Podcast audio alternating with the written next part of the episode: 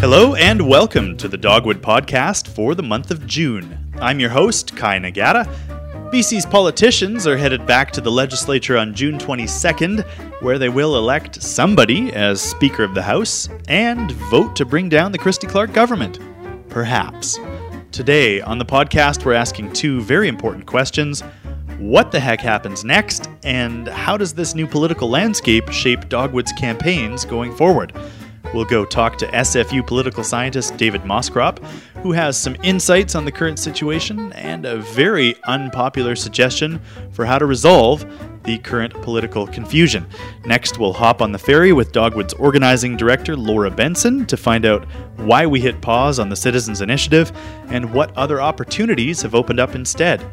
Then we'll talk Texas oil tankers with Sophie Harrison. What are the odds Kinder Morgan tries to push forward with construction this fall? We'll find out from Sophie. Arie Ross will be here to talk coal. Remember that promise Christy Clark made during the election campaign to ban all thermal coal exports from the BC coast? We don't want to let that one slip away. And finally, Lisa Sammartino will be here to tell us about the next phase of the Ban Big Money campaign.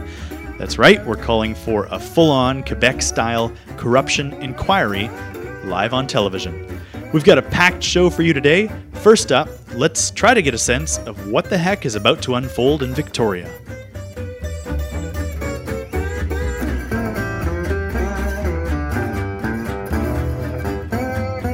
Okay, you're listening to the Dogwood Podcast for the month of June. I'm your host, Kai Nagata, and uh, and with me now is SFU political scientist David Moscrop. Welcome, David. Thank you. Nice to be here. Thank. Well, you're in your own home. Yeah, I well, it's should not say it's al- nice to be here in your living room. Thank you. It's not always nice to be in my own home, but today it's very nice. That's for the next episode. um, so this week we were treated to the spectacle of uh, of Christy Clark swearing in her her cabinet. Uh, what the hell's going on? I thought she admitted defeat.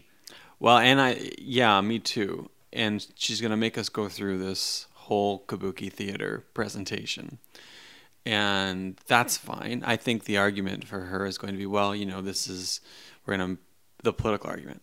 We're going to make them defeat us. We're going to make the NDP and the Greens bring us down. We're going to show British Columbians what they could have had. you know, say goodbye to this. They could have had Andrew Wilkinson. That's right. as They could justice minister. That's right.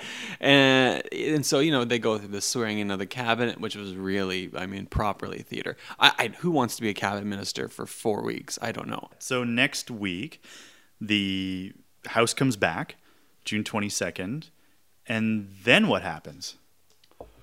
Well, then they elect a speaker, uh, probably.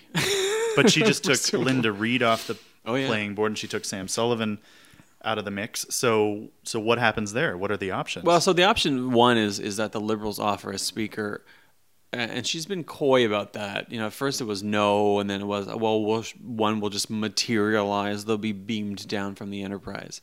So who knows? Uh, or the NDP and Greens have to offer a speaker. You know, it doesn't matter who the speaker is in that case. Whoever it is, the government's going down. The question is, does the speaker vote against the government in the throne speech, which they'd have to do if it's an NDP speaker? right. And that's where you get into trouble because if you know it's not clear to us, give based on convention, whether or not that's appropriate. And there's a lot of folks who think it's it's inappropriate, and some, you know, the question is, you know, is the speaker a partisan or not? And he or she's not supposed to be. So why is that such a big deal? Who cares? Well, I mean, I care in the sense of of the speaker is, is effectively the referee of the of the house or the ledge, and their job is to make sure that everyone's playing by more or less the same rules.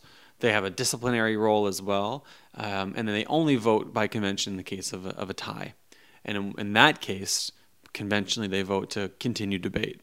And if the speaker becomes a partisan, which is to say is voting for the government and is from the government party regularly, it makes it hard for him or her to do her their job as a neutral arbiter of the house. But don't people already look at the speaker and and just assume that they are in cahoots with the governing party if that's who put them there. I, I mean, the public might, to the to the extent that the public even knows the speaker exists. Well, I'm thinking at the end of the last session, right? You've got Linda Reid in the chair, and all of the NDP critics are trying to ask the ministers, did these political donations influence your decisions on this file, this file, this file? And she keeps saying, next question, next question.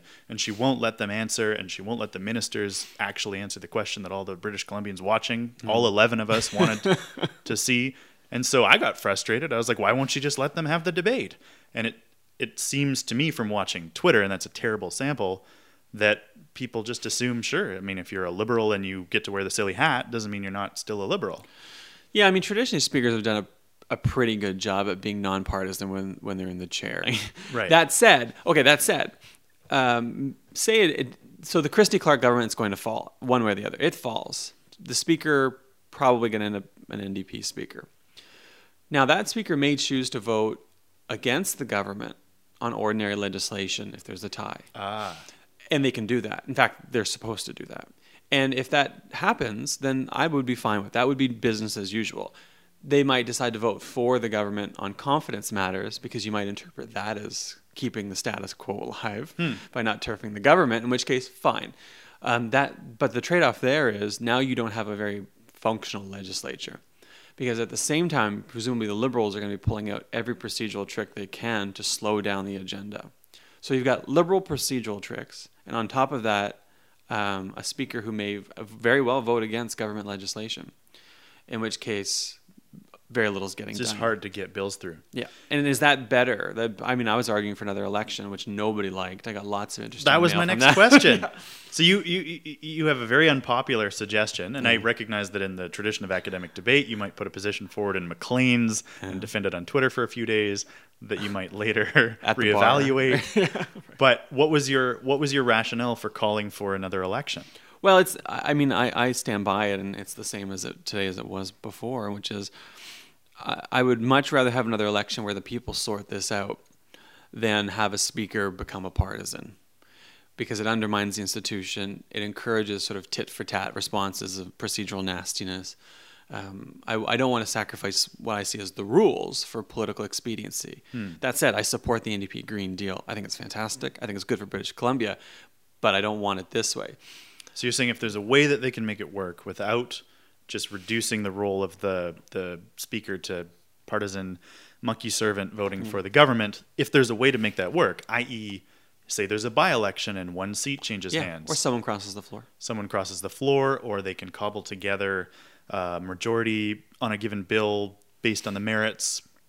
You're fine with that. Oh yeah, and it really came down to the fact that this was 43-43. You know, if it hadn't been, it wouldn't have been a big deal. But it really was the fact that it came down to 43-43 with the NDP speaker. I support this NDP Green arrangement, and I think British Columbia should have an NDP government. I've been saying that for a while. I think if they end up in this temporary arrangement and nothing gets done, the next time around at the ballot box, get creamed. They're going to get creamed. They're going to pay the price. But I'm having a hard time convincing my NDP friends of that. Just a quick side question. The speaker makes an extra 50, 50 something, 50 54, 50, 50 something thousand dollars a year. Yeah. You have a bunch of ministers who, if you're correct, are going to lose their their their their ministerial salary in a couple of weeks. Yeah. Some of them have like eight mortgages on investment properties. I'm just going to say, why wouldn't why wouldn't a disgruntled liberal take an extra fifty grand a year to take the prestige and the nice apartment that comes with being the speaker and say "f you, Christy Clark"? Well, hey, if, if you, we want to be really cynical about it, th- I'd imagine there's someone on the liberal side that's pretty close to a pension that wants the legislature to work for a while. I mean, the question is, will somebody do that, or will they say, "Look, no, no, it's more important for us to hasten the demise of the NDP and the Greens so that we can run another election and win"? And I think that's the Christy Clark approach. She Right. thinks she can. I mean, why why stay on if you don't Right. think you can win? I, I she is. A, She has all the money. she has all the money, and I think that's that's a the best argument against my claim for an election is is that that the the liberals have more money than the NDP, an unfair advantage, which they More do. money than God, I think, if we're being technical. Yeah, more money than the NDP and God, which is a good, which is a good one too. It's not a bad position to be in if you're Christy Clark, mm-hmm. and of course, if you need more, it's not hard to get. She's raised millions since election day. Yeah, just exactly. by raising the specter. So, um, I guess you've outlined the possibility where you have an NDP speaker who votes against the government. There's the random possibility of a liberal speaker coming forward who just wants the extra salary. Can you think of any other way in which this NDP Green governing coalition can make it work for a while? Well, first of all, I don't want to be too cynical. I mean, you could imagine a liberal coming forward out of duty. I mean, Why are you it's laughing? logically involved. Why are you laughing? it's These people got into politics for all the right reasons. I mean, it's funny is that yeah. As a quick aside, is like I've met a lot of politicians, and for the most part, they've been like really dedicated, smart, hardworking people, and, and most of them are like that. But there's a couple of shits in there, obviously. uh, I would I would hope that that one of the better ones would come forward, but I'm, I'm not. You know, let's partisanship is a hell of a drug, um, as is caucus pressure. But you know, I, I think the NDP and the Greens, the best they can do is they'll have two things they'll do. One is try to bargain with the Liberals whenever they can, uh, and two, um, whip, whip, whip. They're going to have to follow the rules and be, you know, understand procedure and organize better than any party in the history of British Columbia because it, we've never had 43-43. I mean, it's one person and you lose. Is you know, it's easy to get embarrassed. It's easy to lose votes. It's easy to lose the government in that situation. Hence the reason, by the way, that this thing's not lasting four years. Maybe it'll last 18 months. you think it'll last long enough to get uh, ban big money legislation in? I would imagine that money out of politics will be one of the first bills, maybe even the first bill. David Moscrop bringing the Rick James references, the coffee, the hazelnut scented coffee in his own living room. Oh, don't tell anybody that. It's because I ran out of regular beans. Everybody. That's fine. Everybody's everybody's got excuses. David Moscrop, SFU political scientist. Thanks a lot. My pleasure.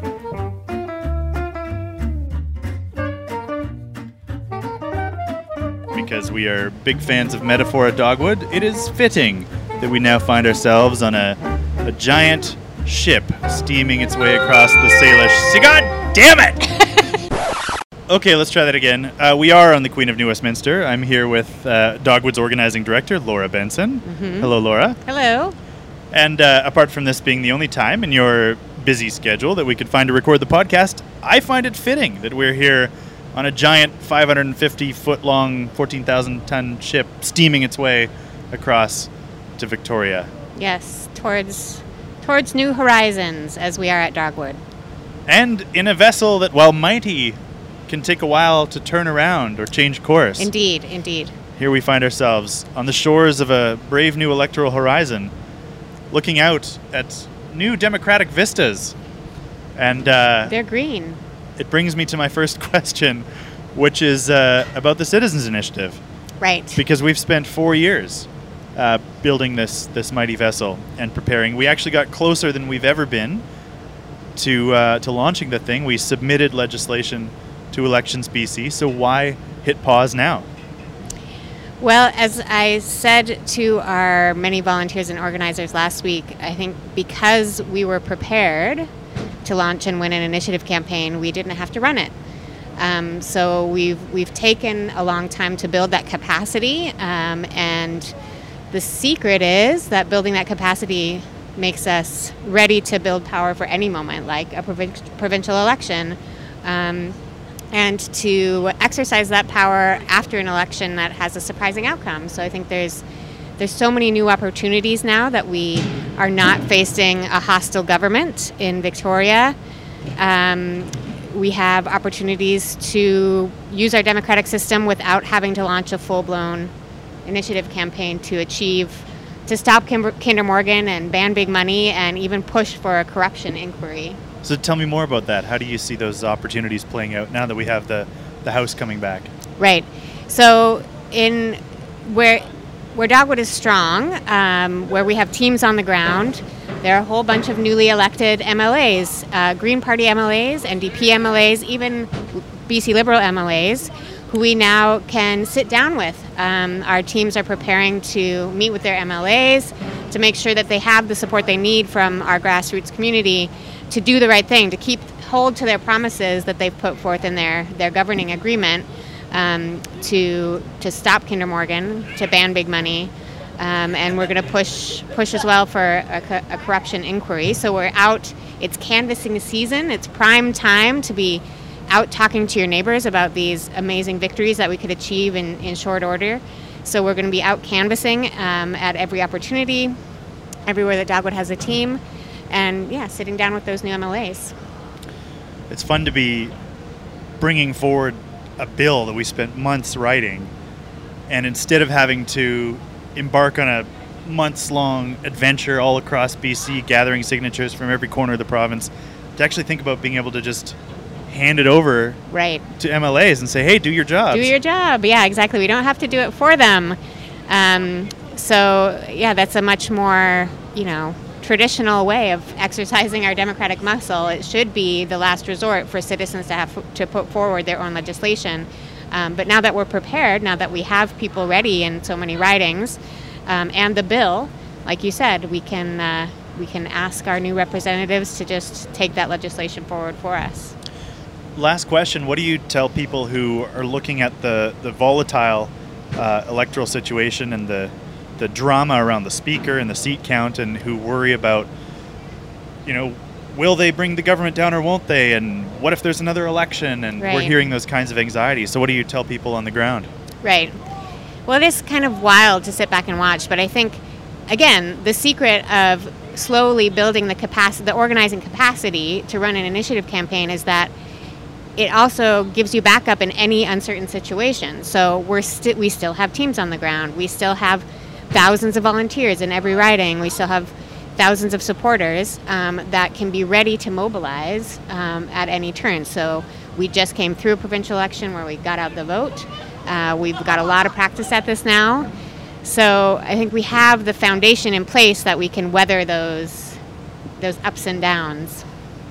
It's gonna be fun watching the the UK Parliament sort itself out and the little colonial legislature here on the edge of the empire sorting it all out. Well, uh, brave new shores await. Brave you, new shores. Thank you, Captain. Thank you, Kai. We'll talk to you again soon. Okay.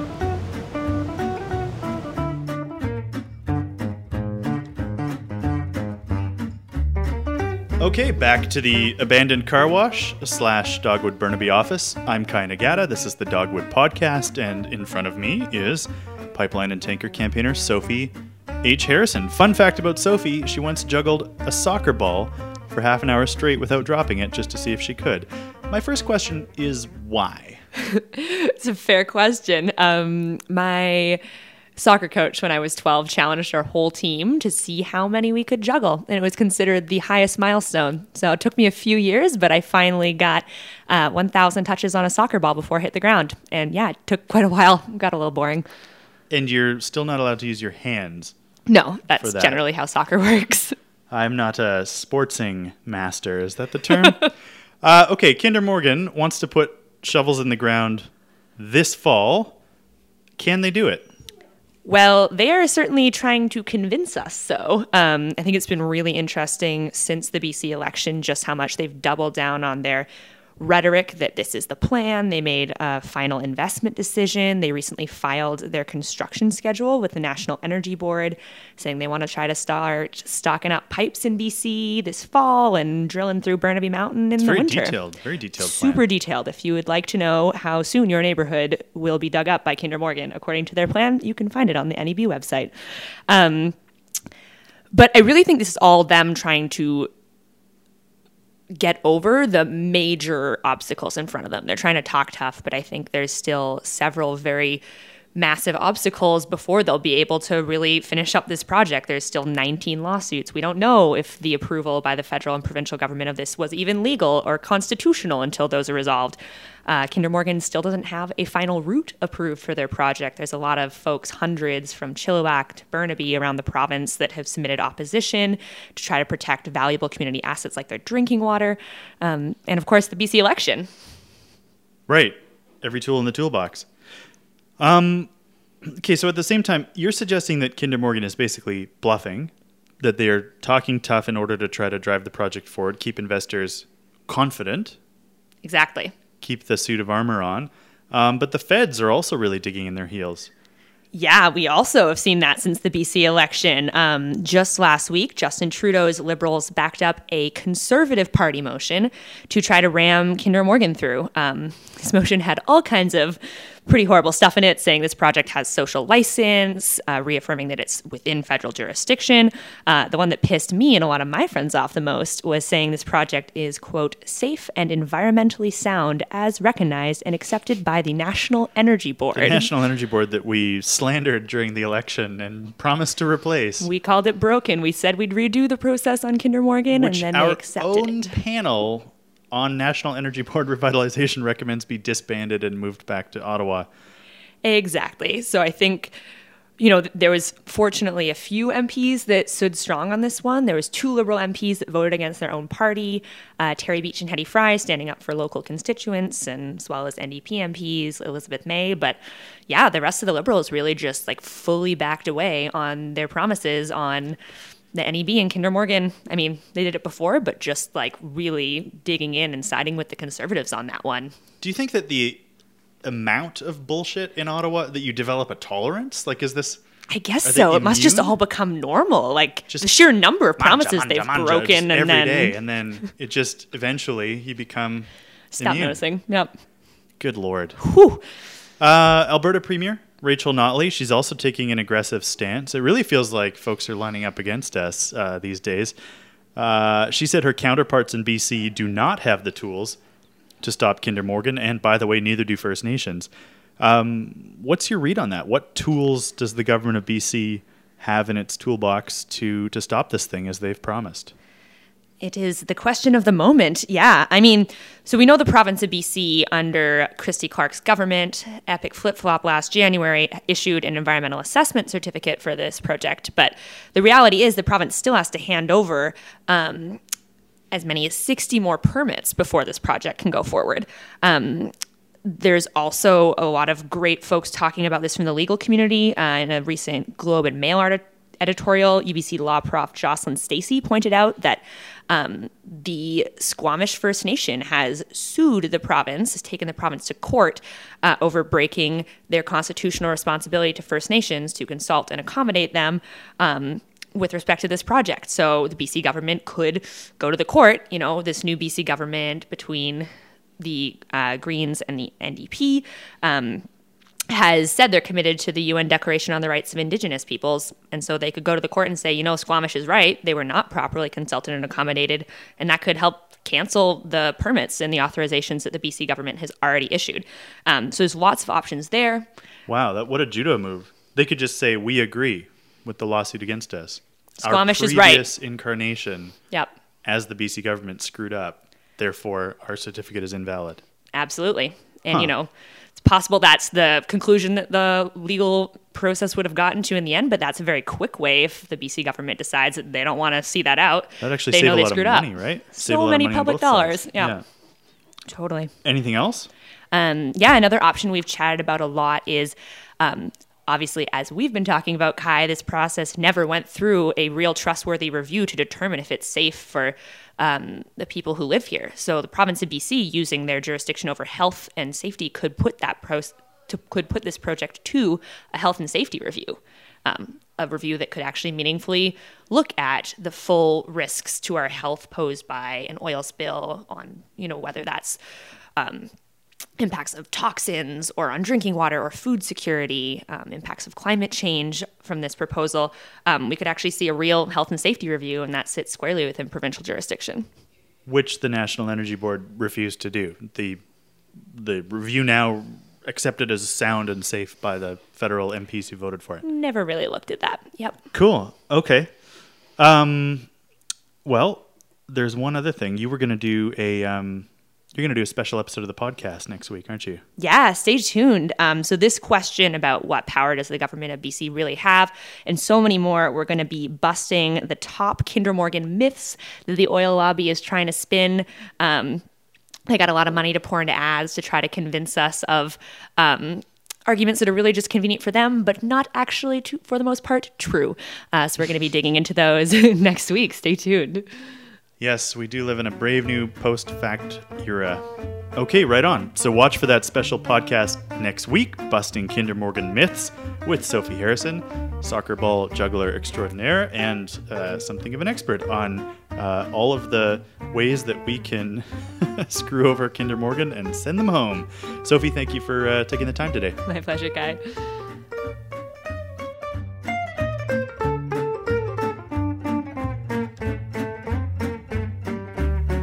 Okay, let's jump into the topsy turvy world of coal. I've got Arie Ross, Dogwood's Beyond Coal campaigner, here to talk about the bold promise made by Premier Christy Clark during the election campaign. Welcome, Arie. Thank you, Guy. So, if uh, Christy Clark's promise actually uh, came to light, it seems like the, the BC Liberal plan would take thermal coal off the rails in BC entirely. That would be it for the industry. So, what did she actually promise? Yeah, it would be a massive win uh, for those fighting thermal coal um, all across the Pacific Northwest. So she, Because we're the last community, right? Or we're the, we're the back door. Everybody else has shut it down. that's right. And so, this could completely seal the West Coast to thermal coal exports. That's exactly right. Wow. Um, so yeah, ports in Washington and Oregon have said no to this stuff. Um, and we've been calling on our governments to do the same, and nothing had changed up until two weeks before the um, election when Christy Clark called for an outright ban on thermal coal exports. And that's not just American coal. Um, this is talking about any kind of thermal coal. So, that would include Alberta. That's right. Wow.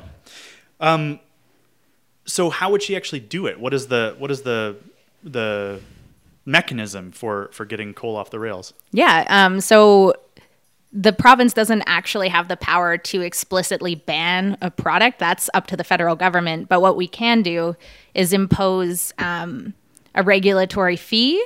Um, and we can call for thorough health reviews. And so, um, this regulatory fee or a carbon levy, as we've been calling it, um, is something that they could implement very swiftly. They can set it at any rate that they want. Um, what Christy Clark has proposed is $70 a ton to account for combustion, processing, um, mining, and transportation of the 70 fuel. Seventy dollars a ton. How much is how much is coal worth a ton? Um, I think it's $15 right now for Powder River Basin coal per ton. So it would completely wipe out any possible profits. What were we proposing?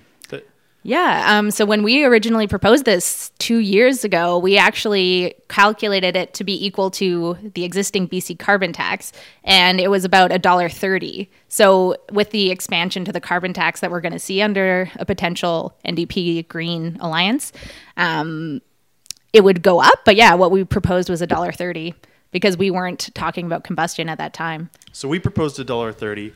Two weeks before the vote, Christy Clark proposes a seventy dollar a ton levy on thermal coal. The only way she gets there is by taxing the combustion of the coal in other jurisdictions. In other words, it's being burned in power plants in China, and and we're dinging the coal producers for the carbon impact of that combustion. That seems totally unprecedented. it is totally unprecedented. Um, this is, yeah, this has never happened, as far as I know, with any leader, um, at least in the Western world, uh, that has decided that they want to tax something that both is not produced there and is not used there. So this is not um, something that we've ever seen before. Right. It kind of violates the uh, the whole the whole charade of, of international climate negotiations where you say, okay, anything that isn't burned within our borders doesn't count, right? So we can export unlimited coal, oil, and gas, and, and we only count, you know, what comes out of our tailpipes in, in Canada. So that's that's wild. Um, have we seen any reaction to this? I mean, any any movement from the other two parties? Yeah, um, I think it's still early days on this, um, but now that the legislature is being called back in just a week, um, I think we're going to see a lot more movement on it. And um, when Christy Clark did propose that, it was something that the Greens echoed. They've been calling for an outright ban on thermal coal for years. Um, and the NDP are committing to at least calling for comprehensive health reviews, um, which is something we never had on any new coal projects. Right. Yeah. I mean, seems like a seems like a, a no brainer. But um, even if the NDP didn't support the levy idea, uh, between the Liberals and the Greens, that's 46, 46 votes. Right. That's a majority. So you could uh, potentially get that legislation through, even without the support of the governing party, if that's how things shake out. Yeah. Interesting. Okay. Um, so how how is Dogwood going to uh, lock in this this win? Because it seems like it's it's closer than it's ever been in the history of the coal campaign.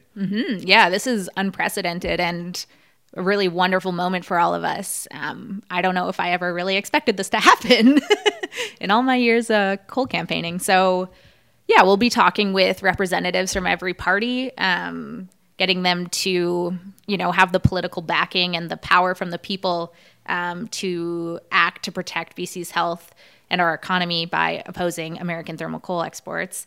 Um, And that includes the BC Liberal MLAs who are right along the, the route, right? There's a bunch of caucus members who are now representing uh, residents in, in Delta and uh, White Rock.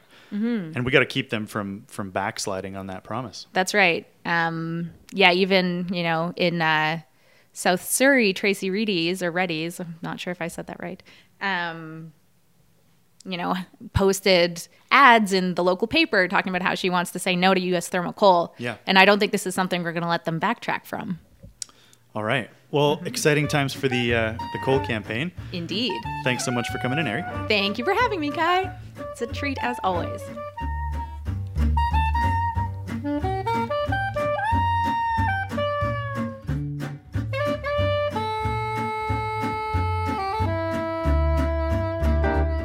To wrap up the program today, we're going to talk about big money and why BC is overdue for a corruption inquiry. We launched the Ban Big Money campaign 14 months ago, and we had no idea the impact it would have on the political landscape in BC. Since April 2016, we've watched this thing balloon into a major issue in the provincial election, and now the two parties poised to form government have promised that their first act will be to ban big money in politics. Joining me to talk about where this Wild West rodeo is headed next, Dogwood's democracy campaigner, and, I might add, real life horse tamer, Lisa Sammartino. Welcome, Lisa. Hi. What is the worst horse you've ever dealt with? When when I was uh, about 10, I got a fat pony and she Seems was Seems nice. That sounds nice. It does. Yeah, they trick you and she was so terrible. I rode her for 3 years and she never like jumped in like, jumped a jump. We would stop at all the jumps. And then one day in a horse show, she jumped all the jumps and we just retired her. Finish on a high note. Yeah. Like Rich Coleman. Just shuffle him out of housing, shuffle him out of LNG. Bad pony. Okay, so in the next coming in the next few months, it sounds like the government uh, will introduce laws to regulate BC's out of control political donation system. So we're hoping to be able to lock that victory down. What would a good version of that bill actually look like? Well, we've been talking a lot about banning corporate and union donations. That is very, it's key to restoring decision making into people's actual everyday people who live here into our hands. Level the playing field. Just like every, almost every other jurisdiction in Canada, federal, provincial. Um, we also really want to see no more out of province donations. They should be limited to residents of BC, Canadian citizens. Um, so, to be a resident of BC, you have to live here for at least six months a year. Um, and then we'll stop seeing things like, you know, Malaysian owned companies donating to get a LNG terminal, like super PAC, American super PACs, um, supporting trophy hunting in BC, donating. Which is um, ironic because even in America, you can't donate as a foreigner. yeah, I know. Okay, so corporate, union, foreign donations. What else? And then we need a, a proper limit on individual donations um, because we know once the corporations are out, they still have people on the ground who can donate um, large sums of money. In Quebec, this is $100 e- per person per year because possibly because of their corruption issues. Totally. They were trying to prevent corporations from divvying up money between a bunch of individual people, Exactly. using them as straw, straw donors. And uh, and Alberta actually, since Notley's been in power, introduced ban big money laws. They had an individual limit of fifteen thousand dollars per person, which they actually limited last fall to four thousand because of the. That's still high. It is high, yeah. Federally, there's a limit of fifteen hundred and fifty dollars, um, but we've actually done polling on this, and we found that British Columbians are comfortable with less than thousand dollars. Um, on average, about $700 per person per year. That's still more than 50 bucks a month. Like, I don't know what normal person is giving more than 50 bucks a month to a politician. But anyway. Uh, okay, so that sounds pretty good. So that's what we'll be keeping an eye out for. And, and I guess we'll have to stomp those bad weasels in the lobbying uh, industry who are going to try to push back and weaken the legislation. Yeah, absolutely. And just preemptively coming up with legislation that limits cash for access to ministers and the premier, um, like they're doing federally and in Ontario. They're having problems with that. If we could preemptively strike on that and have just a robust, really strong bill um, to prevent any possible problems in the future. Okay, awesome. So that sounds like it's on track, and that is what we've been asking for. That's what the Ban Big Money campaign has been calling for. Um, we've also launched a campaign calling for a corruption inquiry, which is a, a, a very different beast, um, looking at political donations and how uh, they've influenced major decisions made by the government.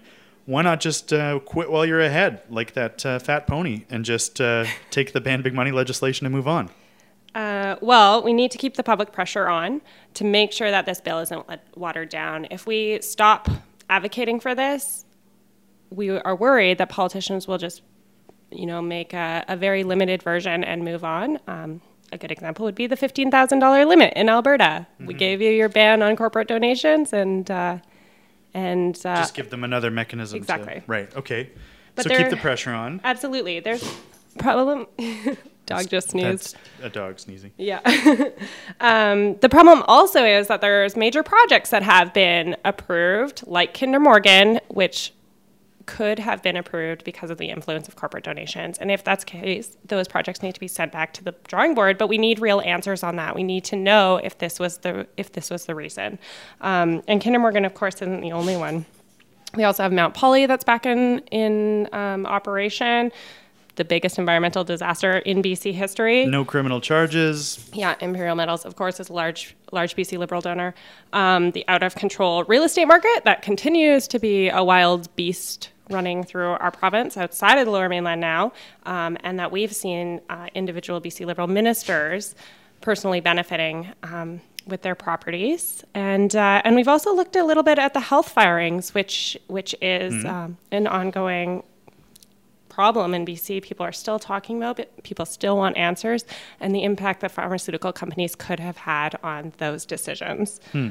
Um, of course, in the past, we've also talked about road maintenance contracts. We talked about this in March on this podcast, um, which was for us our initial red flag because that's the same situation we saw in Quebec. So, in doing the work, in, in working on the, the campaign uh, for ban big money legislation, you found a bunch of examples that warrant deeper digging. Exactly. So, what exactly, what is a public inquiry? How does it, how would you define it? So it's um, it's similar to what you would see on TV with like a corporate courtroom drama. So um, a commissioner, the the cabinet, um, like the ministers in the government, will appoint a commissioner who will put together a panel. Um, they can subpoena witnesses, um, pull documents, um, and basically do a very thorough, independent investigation of decision making. So they have powers, in other words, that you don't have, and that an investigative journalist doesn't have. Absolutely. To actually get the the paper trail get those witnesses on the stand. Yeah, exactly. We've seen examples of this in BC already. Um, the Missing Murdered Indigenous Women's Inquiry a couple of years ago, um, the Braidwood Commission. And then, of course, uh, we've talked to Dogwood about the Gomery inquiry, which was looking at federal decisions um, in relation to Adscam. Yeah, and the sponsorship scandal yeah. federally. Yeah, and uh, Jean and, Chrétien with his golf ball waving it around on TV. Mm-hmm, yeah, mm-hmm. people remember this stuff. Yeah, and that, I mean, that really shaped federal laws around provincial donations. The recommendations from that inquiry made the $1,500 limit that we have right, today. Right, that's what precipitated them getting rid of corporate donations. Yeah, and likewise with the Charbonneau Commission in Quebec, which we, uh, we did look in depth in March in our podcast at, um, but exact same thing. So, how, just explain to me how this is different because the RCMP is already investigating. Yeah, the RCMP is currently investigating. Um, as far as we know, their mandate is the straw donors, um, which of course is illegal. Lobbyists who donate in their own name and get reimbursed by Kinder Morgan. and uh, and this, what we're talking about right now in BC, is not. It's not not illegal. right, the lawmakers set the laws, so Yeah. it's not illegal, but it might be unethical. Yeah, and a commission will look at how a decision is made, regardless if it's illegal or not. Sounds good to me. I would like answers on some of this. I mean, it's fun to raise the questions, but uh, ordinary British Columbians only have so much ability to dig loose the the actual notes, the the, the cabinet meetings, the lobbying schedule, the uh, what was said between people, and, and with a government that triple deletes its emails and doesn't write anything down, sometimes you need to be able to actually force a witness to come on the stand, right? Yeah. Okay, so you mentioned uh, Kinder Morgan, but there's nine other issues that you've highlighted uh, as as part of a, a list of ten reasons to hold a corruption inquiry. Uh, where can people check out that full list and uh, and sign the petition? Uh, corruptionbc.ca. Corruptionbc.ca. We do have a list of nine other issues. We talked about them a little bit here, um, and we know this isn't a full list. We know there, you know, the tentacles of big money have, have run rampant on this province, and, and we know there's more. Um, and we'll be seeking feedback in the future. For now, sign the petition. Corruptionbc.ca. Well, that's Dogwood's democracy campaigner Lisa Sammartino. Thank you, Lisa. You're welcome. Well, that's it for the podcast this week. You can download our show every month at dogwoodbc.ca or subscribe to us on your favorite podcasting app. Check out pictures from around BC on our Instagram, dogwoodbc. Watch videos and catch up on news on our Facebook page, or come get chirpy with us on Twitter at dogwoodbc. We can always use your help amplifying our campaigns and fact checking the trolls. Next time, Sophie Harrison will be in the host chair for a special episode debunking some of the top myths about the Kinder Morgan pipeline and oil tanker project. For example, did you know that the expansion plan does not include replacing the existing pipe, which is now 64 years old? Because according to Kinder Morgan, like the Brooklyn Bridge, it's made of steel, and steel has an operating lifetime of infinity. I know it sounds ridiculous, but it's true. Tune in for more flabbergasting facts with Sophie Harrison. I'm your host, Kai Nagata. Thank you for listening to the Dogwood Podcast. We'll talk to you next time, BC.